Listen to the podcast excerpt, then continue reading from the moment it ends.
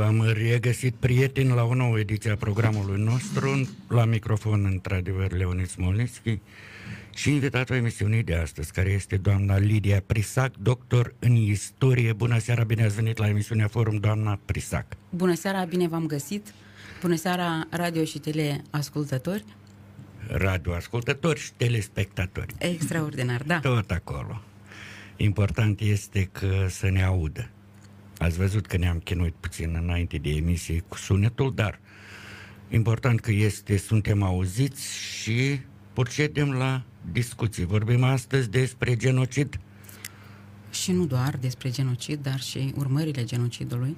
Urmările genocidului. Dumneavoastră v-ați întors recent din România, am înțeles? Ce ați... Tot ceva legat de istorie și de actele de genocid de, din secolul trecut deja. Da, într-adevăr, o săptămână în urmă am fost la consemnarea 100 de ani a orfelinatului de la Strunga, Uh, care a găzduit 200 de orfani de pe urma genocidului în România și în felul acesta s-a consemnat anul acesta 100 de ani de la uh, înființarea orfelinatului armean uh, de la Strunga înființat de comunitatea armenilor din România în 1923. Așa, despre ce perioadă istorică este vorba? Dacă să vorbim de, bun, orfelinatul n-a apărut el din senin, de undeva da, a apărut. sigur, deci orfelinatul a apărut drept urmare a genocidului armean care a avut loc în întinsul Imperiului Otoman în cadrul primului război mondial, da, la 1915, atunci când au fost uh, masacrați la 100, un milion jumătate de armeni din uh, cei uh, două, din cele două milioane de armeni în întinsul Imperiului Otoman și iată, au putut să se salveze de genocid la 500 de mii de, de persoane și uh, printre acestea, aceștia erau uh, mulți copii orfani care mm. practic au fost uh, luați de la de la mamele lor care erau muribunde, de, deci adunați practic din uh, de, din drumul, deci în drumul acesta a exterminărilor da, a poporului armean, pentru că cunoaștem că genocidul presupune masacrarea, dar și omorârea prin deportare a, iată, a armenilor la începutul secolului 20. Istoria este știința despre care se spune în felul următor – dacă nu învățăm, dacă nu învățăm lecțiile istoriei, ele se repetă. Ceea ce se întâmplă zilele astea, în genere, eu nu zic numai în războiul ruso-ucrainean, războiul de fapt de ocupație a Rusiei, a statului nostru vecin. Eu vorbesc în general despre ceea ce se întâmplă pe glob. Noi putem uh, afirma, doamna Prisac, că istoria așa și nu a fost învățată, lecțiile istoriei. Din păcate aveți dreptate, pentru că nu toți învață din istorie și se pare că cei care au ajuns să conducă astăzi lumea au fost niște uh, repetențe la capitolul istorie și reieșind din faptul că crimele uh, crimele secolului 20 nu au fost uh, penalizate, da, sau acțiunile care au avut loc, uh, genocidare ale secolului 20 nu au fost penalizate, astăzi noi, din păcate, repetăm, călcăm pe aceleași greble și uh, populația civilă, oamenii de rând au de suferit. Iată, avem atâtea victime, nu doar în Ucraina, dar iată și în uh, Nagorno-Karabakh sau mai nou în Israel, da? Adică sunt niște lecții neînvățate care omenirea le repetă și atunci când răul nu este pedepsit, din păcate dă de știre din nou și din nou. Noi putem considera, doamnă Prisac, că de fapt firea omenească este atât de crâncenă încât după anumite perioade de timp să repete același masacru, să repete aceleași greșeli, să repete aceleași atrocități și așa mai departe. Din păcate, firea umană este, este predispusă spre rău, da, și actualmente asistăm la o concentrare a unei energii negative pe tot globul pământesc, nu este doar vorba de anumite spații uh, și această, această energie negativă răbufnește și iată, asistăm la momente din acestea care uh, sunt, din păcate, oribile. Eu, știți ce mă gândesc? Acum vă ascultam și mă gândesc, de ce ați ales această temă? E o temă durere, e o temă uh, a nedreptății, dacă doriți. Și nu să v-ați ales această temă? Practic, orice subiect în istorie relevă o nedreptate, pentru că, indiferent este vorba de o traumă, da, o dramă, sau este vorba de poate subiecte mai ușoare, de gen cum ar fi cotidian, dar în anumite, pe anumite segmente sesizăm niște nedreptăți. Să știți că nu am, nu am ales, adică acest subiect al genocidului nu a, avut, nu a venit imediat, adică am mers treptat spre acest subiect și relevarea uh, efectelor da, genocidului, adică nemijlocit pentru cum au ajuns practic refugiații armeni în spațiul românesc uh, imediat după mm. primul război mondial, pentru că uh, masacrarea nu a fost doar la 1915, dar a durat până la tratatul de la Lausanne, până la 1923 și iată uh, aceste valuri, aceste fluxuri de refugiați au tot continuat să vie nu doar în România, dar practic în toate țările riverane ale bazinului Mării Negre și uh, făcând cercetare pe armeni începând, la 2000, începând din 2011, atunci când uh, Uh, mă preocupa uh, istoria populației armene din Basarabia, ulterior uh, România, România regală. Iată, încet, încet și fiind preocupată de problema refugiaților după primul război mondial, am sesizat că a fost un flux important al refugiaților armeni în, în România dintre cele două războaie mondiale și în felul acesta poate nu direct, deci am abordat acest subiect al genocidului, dar indirect prin problema refugiaților, vrei, nu vrei, această, această problemă apare uh, iarăși și iarăși, mai ales că astăzi cunoaștem că acest genocid nu a fost recunoscut și, vedeți, lucrurile par să se repete. Încă o din... dată, vă rog, haideți să, să, să descoasem puțin ce înseamnă n-a fost recunoscut? Din câte... Genocidul armenilor nici până astăzi nu a fost recunoscut.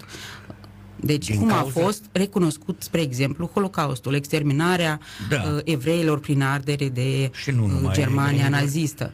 Da, și, și nu doar, nu doar și, exact. Dar, dar, din câte mi-amintesc eu, poate că eu, dumneavoastră, sunteți doctor în istorie, eu sunt doar jurnalist, sunt un diletant în, în temă, dar uh, deși vroiam mai mult să ne oprim asupra acestui uh, orfilenat, vorbim și despre asta, dar dumneavoastră îmi spuneți că nu a fost recunoscut. Din câte mi-amintesc eu, dacă mi-amintesc bine, Organizația Națiunilor Unite, deși era vorba de primul război mondial, eram în preajma, a început prin anii 15-16, a durat război, primul război mondial și abia în 23, dar Organizația Națiunilor Unite și-a spus cuvântul, doamnă, sau atunci, nu? Atunci se numea Liga Națiunilor, Așa. Da? Liga Națiunilor, în fruntea care era uh, președinte Nansen, da, și avea uh, grijă de această problemă sau a abordat această problemă a refugiaților, dar uh, din păcate nici până astăzi problema genocidului nu este recunoscută și nu este dacă unele state s-au uh, arătat uh, deci au arătat practic poziția pozitivă de a recunoaște acest genocid. Noi știm Oficial, că nu? Turcia nu a recunoscut niciodată acest, acest genocid, dar uh, a recunoscut că au fost săvârșite anumite crime de război, da, împotriva uh, nu doar a armenilor. Rusia astăzi nu recunoaște atrocitățile din uh, ceea ce e demonstrat deja, pare mi se, de organismele internaționale, ceea ce se întâmplă în Ucraina. Nu-i neapărat, uh, sau eu, poate că eu greșesc, Noastră nu vă supărați. Oficial nu, oficial nu, din, to- din tot uh, ceea ce cunosc nu este recunoscut. Așa. Uh, deci așa cum uh, și-au revendicat acest drept evreilor, evrei după al doilea război mondial. insistenți armenii. Poate că nu a fost binevoitori statele europene. Cred că problemele lumii. sunt mult mai, mult, mult mai vaste și mai complexe decât ne dăm noi seama. Oricum, uh-huh. la Erevan există un muzeu al genocidului uh, care activează și, iată, există și uh, evenimente care sunt comemorate de fiecare Așa. dată, uh, deci sunt uh, legații, despre aceasta se vorbește, se scrie, uh, este și o bursă Lemkin uh, care abordează și susține cei care uh, studiază problema genocidului, da? Uh, pe care de altfel am, am luat-o și eu în 2019 uh-huh. Mhm. și în, în cadrul acestui muzeu există biblioteci întregi, există documente care vorbesc despre problema genocidului. Nu este recunoscută, din, urmează, adică uh, nu e prima Probabil dată. că, probabil că, dar, dar vreau... de vorbit se vorbește despre acest fapt. Din păcate nu este recunoscut în felul în care a cunoscut uh, Germania, da, și mm-hmm. își asumă această, această crimă a umanității, Turcia, pentru că nu. genocidul este o crimă împotriva umanității. Poate pe motiv că Turcia, ca și cum ar fi uh, candidat la aderarea la Uniunea Europeană, poate pe motiv că Turcia e membru alianței nord-atlantice. Poate și asta... Adevărul că anumite condiții pentru Turcia s-a impus în acest sens, dar mhm. oricum uh-huh. Turcii, Turcia s-a eschivat. Adică, puțin, da. Să la, revenim la orfelinat. La, la, uh, revenim, dar uh, eu am încercat în discuția, în dialogul ăsta al nostru, să atrag atenția asupra faptului că uh, acest orfelinat nu este întâmplător una la mână. Doi, e poziția oficială a statului nostru român. Înțelegeți? Și asta vroiam eu. Dumneavoastră mi-ați spus niște lucruri încă o dată dovadă că nu am pregătit din timp întrebările și mersul emisiunii, pentru că pentru mine este noutate, cu atât mai interesant este pentru radioascultători și cu atât mai oportună mi se pare vizit, plecarea dumneavoastră în România. Haideți să ne întoarcem la acest orfelinat să vedem noi ce cu el. De ce ă, merită atâta atenție? Orice orfelinat, de fapt, ă, dacă să o, să o luăm pe bune, ă, merită atenție, pentru că este vorba de niște destini, este vorba de viața copiilor, este vorba de viitorul copiilor, până la urmă este vorba de viitorul acestui, cum să zic, acestei palme de, păm- de pământ rotunde pe care se numește planeta noastră și globul. Din păcate se întâmplă ceea ce se întâmplă. Ce a fost totuși în România?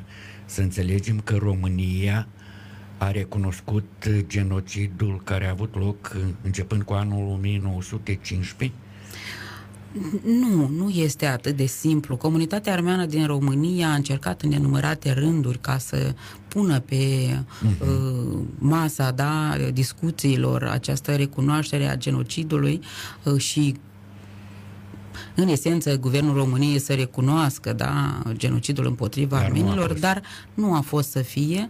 Uh, totuși, Turcia este o putere regională și atunci probabil din considerentul ăsta uh, cumva deci Geopolitica. Uh, a, deci uh, s-a tărăgănat această recunoaștere și iată când ne-am trezit practic cu acest război în Est, în Ucraina, ne-am dat seama că lucrurile par să se repete și este un deja vu continuu, da, în ceea ce se întâmplă astăzi, fiind atât de bulversați practic de schimbările care au loc și evenimentele atât de rapide, că pare că după 2020 uh, este într-o altă eră, da? Adică noi trăim cu totul uh, în altă perioadă, cu evenimente galopante și ceea ce a fost până în 2020 pare să nu mai, să nu mai fie. Asta este o ruptură, practic, temporală, da? Cu uh, drama și tragedia evenimentelor care au loc astăzi. Eu nu aș vrea să, și nu o fac pe expertul, specialistul în domeniu. Doamne, sunt departe de acest gând, dar nici nu aș avea nici capacități și nici posibilități. Eu altceva mă gândesc că dacă în, pe teritoriul României există un astfel de orfilinat Așa? A existat, a existat, a existat. da. Înseamnă că deja, deja noi ne putem considera, noi românii zic, ne putem considera ca și cum uh, uh, săritor la nevoie. Cam așa este. În fapt... Că dacă uh, le-am permis, bun, am permis comunității armene din România să organizeze acest orfelinat. Nu? Așa este. Acest orfelinat, deci deși își începe activitatea în 1923, uh, practic uh, uh, ideea și punerea în aplicare a uh-huh. deschiderii orfelinatului începe la 1921 și regele Ferdinand Întregitorul semnează documentul de constituire de practic orfanilor care urmau să vie din, de la Constantinopol cu vaporul, le este oferită acea viză comună de intrare pe teritoriul României și aceștia sunt aduși prin portul Constanța, cu căruțele ajung la Strunga, care se afla în cadrul uh, județului Roman, astăzi este în cadrul județului Iași. Mm-hmm. Acest orfelinat, constituit pe criteriu etnic, care practic nu activa foarte mult, decât trei ani de zile, din 1923 uh, până în 2000, 1926. De ce atâta importanță? Ziceam eu că că orice... Să știți că uh, ceea ce a primit, practic, România, uh, deci la capitolul orfane armeni, a fost o, un număr infim, dar totuși a fost important, pentru că trebuie să vă zic că în jurul Mării Negre, de exemplu, cum vă ziceam, în Grecia erau peste 10.000 de orfani, despre soarta căruia nu se știa ce va fi. Se punea problema ca să fie duși în uh, Armenia deja sovietizată, dacă cunoașteți. Da, da. Și uh, neoficial... Este important. Deci, neoficial, potrivit datelor Ligii Națiunilor, în teritoriile neocupate se aflau peste 60.000 de, de orfani, ca să vă dați seama de numărul Amploare. acesta și amploarea. Dar în teritoriile ocupate se aflau peste 12.000 de orfani. Iată, dacă facem o paralelă cu cei deportați din Basarabia, din Republica Sovietică Socialistă Moldovenească, în cele trei operațiuni ale regimului sovietic. Deci 60 de mii au fost deportați, ca să vă dați seama. Și amploarea aici, da, în teritoriile oficiale se aflau, deci peste 60 de mii de copii orfani. Deci ca să ne dăm seama. Și în România au ajuns 200 de copii orfani. Doar. Ca treptat, treptat, unii din ei să-și găsească familiile, rudele, să plece, de exemplu, în Bulgaria sau în Franța sau în Statele Unite. Uh, unii au fost împământeniți aici, puțin, din păcate, de cel puțin eu în cercetarea mea am uh, putut să descoper puțin din cei care au, uh, au rămas în România sau mi-ar, mi-aș fi dorit să găsesc niște, uh, uh, niște uh, memorii, da, niște amintiri a celor care au trecut prin acest orfelinat, da, dar din păcate uh, puțini au fost, au rămas sau cei care au luat interviuri de la ei, uh, practic, nu deci putem să li să numărăm pe degete. Așa îmi dau seama. Și atunci, cine a organizat această întrunire? Această întrunire a fost organizată de Uniunea Armenilor din România uh-huh. și un secol în urmă, tot Uniunea Armenilor din România a găzduit acești orfani, a uh, aduna, i-a adunat practic și i-a adus în țară, uh, a constituit acest orfelinat și cu aportul comunității întregi, prin diferite comitete, au încercat să le uh, ofere masa, masa, pâinea de toate zilele, să aibă o școală acolo la orfelinat de patru clase, inclusiv au fost deschise trei ateliere, uh, două pentru băieți și uh, unul pentru fete, ateliere de meșteșugărie, de altfel trebuie să zic că din cei 200 de copii, 150 erau băieți și 50 erau fete. Copiii care au fost aduși, deci vârsta lor era între 5 și 17 ani. Adică Ehm, treptat, treptat, deci practic unii din ei au fost luați în familiile de, de armeni eh, de aici din România și au fost practic învățați o meserie și li s-a oferit un drum în viață. Eh, oricum trebuie să spunem că acești copii erau... Are, Acum, cred că mai sunt câțiva, dar mai mult vorbesc uh, urmașii lor, da? Uh, nepoții. Uh, vorbesc română? Uh, vorbesc română, da. Uh, practic toți armenii din România vorbesc română. Uh, unii din ei chiar nu cunosc armeana, pentru că puțin din ei pot să vorbească în armeană. Uh, și în felul acesta au amintirile legate de chiar acum când am fost la acest simpozion, au vorbit uh, urmașii uh, orfanilor de la Strunga, cu amintiri despre acest uh, orfelinat și chiar amintirile lor despre viața după orfelinat, adică cum au putut să se integreze aceste sechele de după genocid, pentru că această dramă și tragedie nu se uită, să nu uităm că ei practic au avut parte de ororile genocidului atunci când uh, frații, mamele, tații au fost omorâți în fața lor, adică vă dați seama, o bună parte din ei erau bolnavi, aveau boli de piele, uh, sufereau de tuberculoză sau de uh, febră tifoidă, au fost și cazuri de, de mm, adică cazuri mortale a copiilor care au, au venit uh, și au uh, fost plasați la orfelinat, dar din păcate nu au supraviețuit. Dacă ne deplasăm uh, virtual, evident, ne deplasăm, sau teoretic, cum ar veni, ne deplasăm din uh, secolul trecut în secolul nostru de astăzi, Republica Moldova și-a arătat uh, disponibilitatea față de refugiații din Ucraina.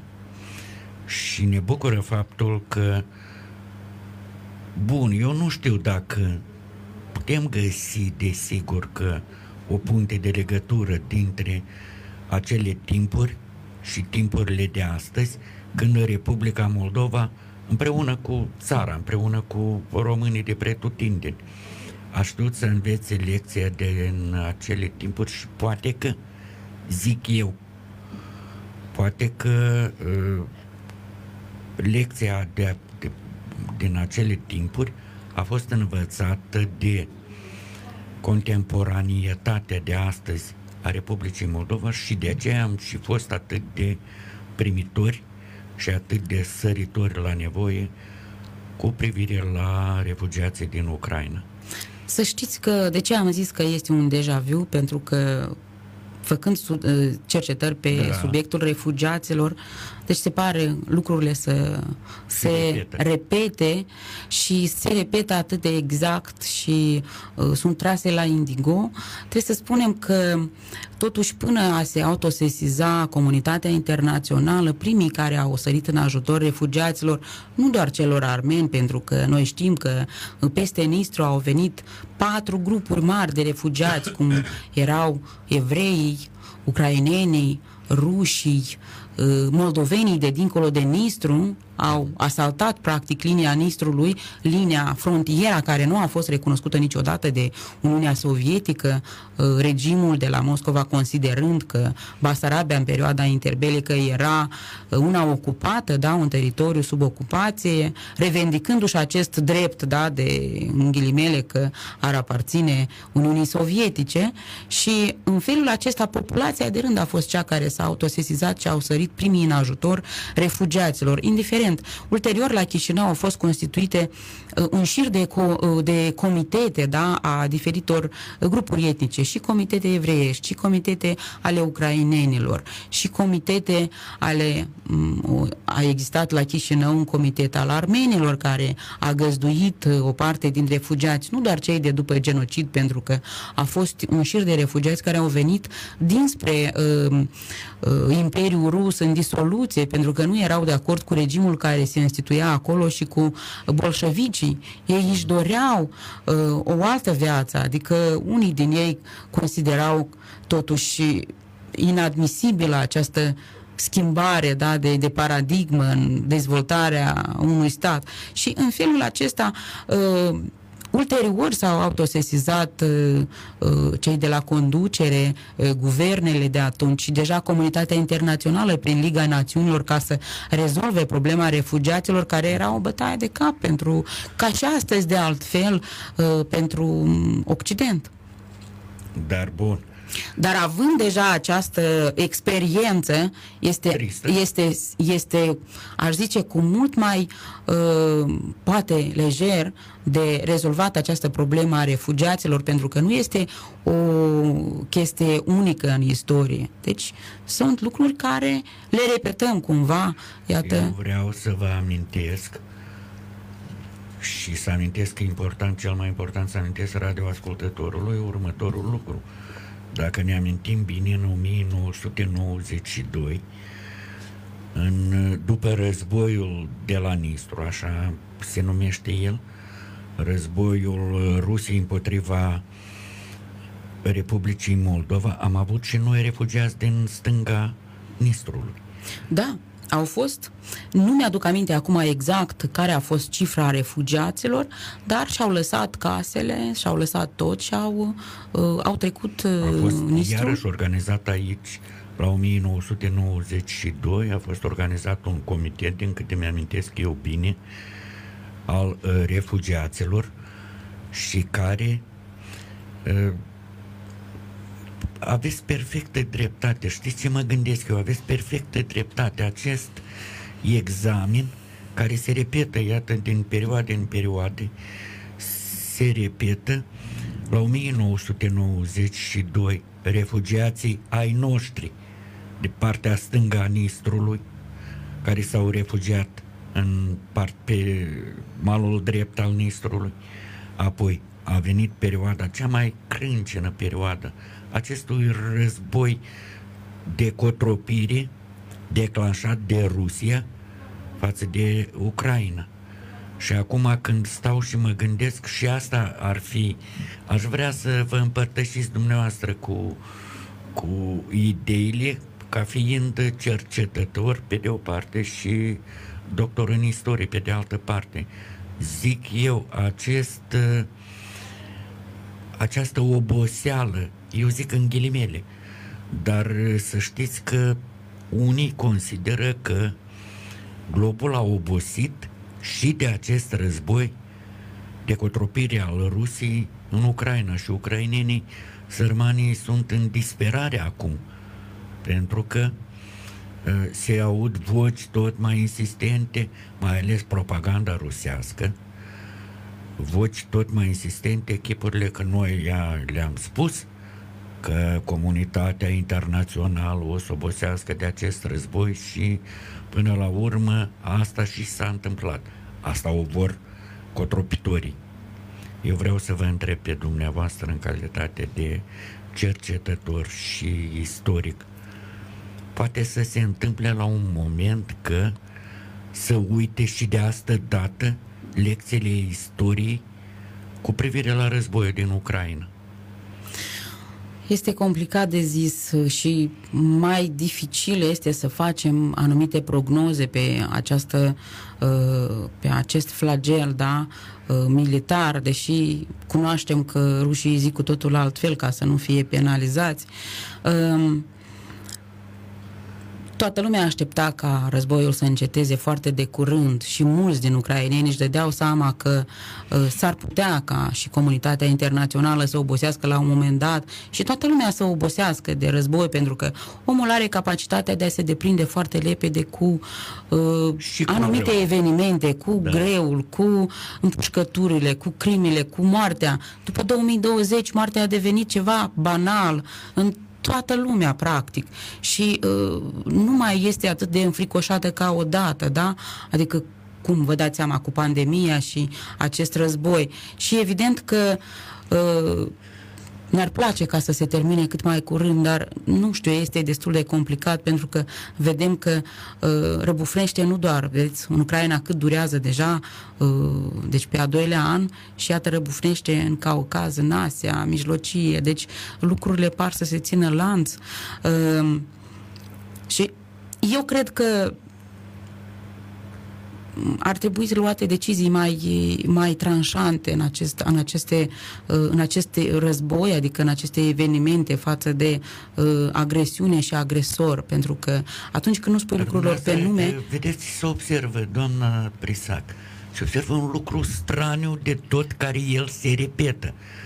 Ziceam de anii 23, genocidul armean. Uh, ne întoarcem la anul 1992. Până astăzi, dacă să o luăm pe bune, până astăzi așa și nu este ca și cum recunoscut, bun, noi zicem, dar Rusia nu recunoaște că a fost un uh, război între armata 14 și forțele uh, Republicii Moldova. Vorbim de războiul ucrainean. Ce dovezi mai trebuie să mai, cu ce dovezi, cu ce argumente trebuie să mai vină comunitatea ucraineană, ucrainenii, statul ucrainean, ca toată lumea să înțeleagă că este vorba de un război de cotropire, este vorba de masacru, este vorba de atrocități, este vorba, s-a demonstrat deja. Și până astăzi nu se poate întâmpla că până la urmă să iasă basma curată Rusia și din acest război cu crimile pe care le-a săvârșit și le săvârșește până în ziua de astăzi. Ori uh, elemente ale rachetelor cad și în Republica Moldova, cad și în România, și în România membru da. stat al Uniunii Europene, membru al uh, Nord-Atlanticului, NATO.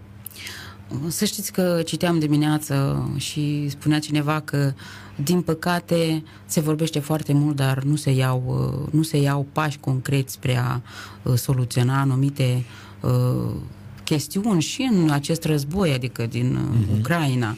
Și Spuneți-mi când vreodată Rusia a recunoscut și a recunoscut crimele? Niciodată, nicăieri. Doar Saakashvili le-a impus atunci, în 2008, să spună lucrurilor pe nume și să recunoască că este un război până la urmă, să uh-huh. uh, deci practic să fie vocal, da, și să spună lumii întregi, noi avem un război, nu avem un conflict sau un, o operație nu știu de care specială, da, da? da? Pentru că a recunoaște înseamnă a-ți asuma anumite lucruri, a-ți asuma crimele de război, pentru că crime în Ucraina avem foarte multe, deci crime împotriva umanității, deci un genocid, practic, este un genocid al armeni, al, uh, evre, al uh, mă scuzați, vedeți că da, vine toată da, da, da, una peste alta, una peste deci alta, un genocid al uh, ucrainenilor oamenilor în secolul 21. Cine s-ar mai, s-ar mai fi gândit după, totuși, uh, acest nivel înalt al democrației pe care l-a atins omenirea? Și iată, vedeți, ne întoarcem cumva înapoi, înapoi și acest recul, deci, practic, în uh, evoluția omenirii se resimtea în, în secolul 21. Din păcate. Eu... Uh oricum, dacă vorbim ușor, ușor ne, ne deplasăm spre Nistru, ușor, ușor venim în Republica Moldova și mie mi se par eforturile actuale conduceri a președintelui deoseb Maia Sandu, care și zilele acestea, ieri, astăzi, nu știu când a făcut o declarație, stați un pic oameni buni, se întâmplă lucruri grave pe care noi nu le ă, sau comunitatea internațională nu vrea să le înțeleagă. Și comunitatea internațională, noi, cei băștinași de aici, nu vrem să înțelegem că este vorba de război hibrid și este vorba de atrocități care se întâmplă zi de zi. Și vine președintele Republicii Moldova care nu pot să nu-i dau dreptate. Dincolo de, de uh, celelalte, ca să zic eu așa, celelalte discuții, nu știu ce, geopolitice, uh, electorale se mai adaugă aici, mai nou. Uh, dar nu poți să nu-i dai dreptate președintelui țării când zice că a fost, s-au încercat a răsturna și a acapara puterea prin metode bun, poate nu criminale, poate, dar metode militare în Republica Moldova. În primăvara acestui an, și iată, eu stau și mă gândesc și aș vrea și să aud și părerea unui istoric, Chestia cercetător cu... care nu cred că nu, nu oricine observă, dar mai ales istorici observă lucrul ăsta care se întâmplă aici și acum. Chestia cu războiul hibrid nu este o noutate. Noi suntem în război hibrid de 30 de ani, adică Așa. tot într-un război continuu hibrid. Și, din păcate, populația de nu are capacitatea de a discerne, da? Unde este propagandă, unde este fake news, unde este realitatea. Deci este undeva la mijloc, dar uh, această capacitate de a cunoaște lucrurile sau a, uh, a-ți da seama este uh, mai complicată uh, de înțeles. Și Maia Sandu este una, din păcate, un președinte care trebuie să aibă susținerea nu doar a guvernului, da, și guvernul deci zic eu că sunt necesari pași concreți mm. la capitolul stânga Nistrului și ceea ce se întâmplă acolo și atitudinea luată față de ceea ce se întâmplă acolo, pentru că um, din câte se știe, uh, deciziile în, uh, în sensul de a uh, rezolva anumite chestii în stânga Nistrului nu sunt luate, din păcate. Deci, în stânga Nistrului sunt luate cu totul în, în altă parte și în alte să zicem că nu se iau acolo. Noi știm că deciziile mari nu se iau uh, în stânga Nistrului. Da, sigur că da. Și atunci, iată, uh, dumneavoastră, imaginați-vă pentru un moment, vă rog, imaginați-vă că radioascultătorii noștri sunt studenții domnii dumneavoastră. Iar sunteți la o lecție de istorie, veniți, vorbiți de genocid, vorbiți de atrocități, vorbiți de, uh, de crime de război. Și atât aveți posibilitate să vă adresați astăzi radioascultătorului să înțeleagă odată și pentru totdeauna oameni buni, dincolo de, iarăși repet, electorală, nu știu, pentru că o chestie de asta o să fie permanent și au fost. Dar mi-a plăcut cum ați menționat dumneavoastră că noi suntem în război cu așa zisul el hibrid, nu știu pe cât e de, de exact redă el ceea ce se întâmplă, dar de 30 de ani, spuneți dumneavoastră, și stau și mă gândesc că noi suntem o mână de oameni care asta ne lipsește de fapt. Ne lipsește un monolit de idei și de demnitate națională care să spunem toți odată și pentru totdeauna. Vor să ne ocupe, vor să nu ne cedeze lumii civilizate. Așa văd eu lucrurile dumneavoastră. Iată, radioascultătorul e studentul dumneavoastră. Să știți că ca să înțelegem, trebuie să învățăm, să educăm, să culturalizăm. Și atunci, uh, cei care sunt astăzi în Republica Moldova pot să înțeleagă și cumva să uh, să-și dea seama de viitorul care ne așteaptă, în esență, dincolo de fabulații, pentru că istoria nu intră în domeniul fabulației. Noi operăm cu trecutul, cu date, cu evenimente, cu fapte, documente. cu cauză-efect, da, documente, uh, surse de istorie orală, pentru că omul este o altă arhivă vie care poate să ne spună anumite chestii și, uh, din păcate, să zicem că unii sau alții, trebuie să vedem noi ce ne dorim până la urmă și mm. să fim vocali, pentru că, da, și unii și alții, este important ce își doresc, dar ce ne dorim noi până la urmă, asta, e, asta contează. contează. Da. da. Și cu cât suntem mai școliți, mai instruiți, cu atât uh, suntem mai pe poziții și nu ne bate atât de simplu vântul sau uh, dacă suntem informați, atunci suntem înarmați. Corect. Și în încheierea acestei emisiuni, pentru că și deja am depășit și timpul, dar mai avem un minut. Eu vreau să spun următorul lucru. Ceea ce am început noi cu dumneavoastră la începutul acestei emisiuni, haideți să învățăm istoria, dragii noștri, radioascultători, telespectatori, cetățeni,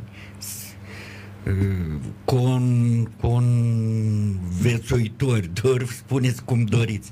Haideți să învățăm istoria și pe mormanele genocidelor de-a lungul istoriei să învățăm odată și pentru totdeauna că să știm a prețui și să știm ceea ce ați menționat dumneavoastră, să știm a vrea și a înțelege ceea ce ne dorim noi până la urmă. Așa este, ca să nu repetăm istoria, trebuie să învățăm din ea. Și puțini sunt cei care învață, dar îndemn să citească câte mai multe și uh, atunci o să-și explice foarte multe lucruri care se derulează astăzi în, pe globul pământesc la capitolul istorie. Pentru că ieri deja este istorie. Așa, ieri. Începutul emisiunii de astăzi este deja istorie. Da. Am și o, un eseu la acest uh, capitol. Eu vă mulțumesc foarte mult pentru participarea la această emisiune. Mulțumesc. Și vă mai așteptăm aici la Vocea Basarabie, la emisiunea Forum cu drag, să veniți să mai facem lecții și de alt ordine, nu numai de aceste triste, că mai avem drag. noi și ce învăța și poate că alt soi de, de uh, lecții. Vă amintesc, stimații mei radioascultători și telespectatori, invitatul emisiunii a fost doctorul în istorie Lidia Prisac și mulțumim în numele domniilor voastre pentru participare la această emisiune și împreună cu invitatul emisiunii, dorindu-vă ca de obicei pace și liniște în casele domniilor voastre, să vă spunem pe curând. La revedere!